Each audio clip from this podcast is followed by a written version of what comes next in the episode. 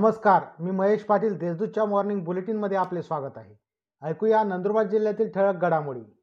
एकाच कुटुंबातील तिघांची आत्महत्या प्रकरणी पत्नी व सासूस अटक शहादा तालुक्यातील लोंढरे येथील एका शेतकरी कुटुंबातील आई वडील व मुलाने तापी नदीपात्रात उडी मारून आत्महत्या केली होती.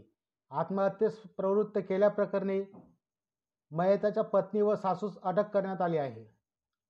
मसावद येथे साडेपाच लाखाच्या स्पिरिटसह सहा लाखाची कार जप्त शहादा तालुक्यातील मसावद येथे स्थानिक गुन्हे अन्वेषण शाखेने दारू बनवण्याचे विषारी स्पिरिट वाहतुकीवर कारवाई करीत पाच लाख पन्नास हजार रुपये किमतीचे एकूण बावीसशे लिटर स्पिरिट व सहा लाख रुपये किमतीची महिंद्रा बोलेरो चारचाकी वाहन जप्त केले असून दोघांविरुद्ध गुन्हा दाखल करून एकास अटक करण्यात आली आहे.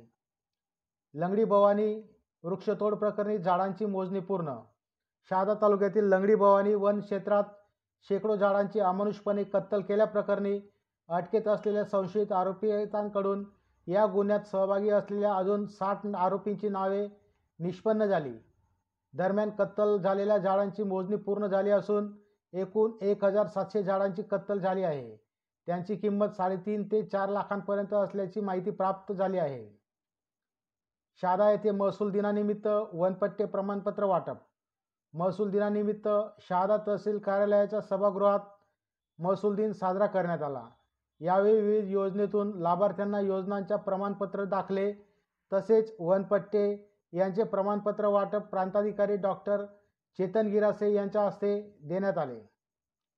लसीकरणाच्या ठिकाणी गोंधळ पोलीस बंदोबस्त देण्याची मागणी. तळोदा येथील उपजिल्हा रुग्णालयात लसीकरणासाठी येणाऱ्या नागरिकांकडून सातत्याने वादविवाद व गोंधळ घातला जातो. साहजिकच पोलीस बंदोबस्तासाठी रुग्णालय प्रशासनाने दोन वेळा पत्रव्यवहार करून देखील पोलीस बंदोबस्त देण्याबाबत पोलिसांची उदासीन भूमिका आहे. त्यामुळे नागरिकांमधून तीव्र नाराजी व्यक्त करण्यात येत आहे. या होत्या आजच्या ठळक घडामोडी.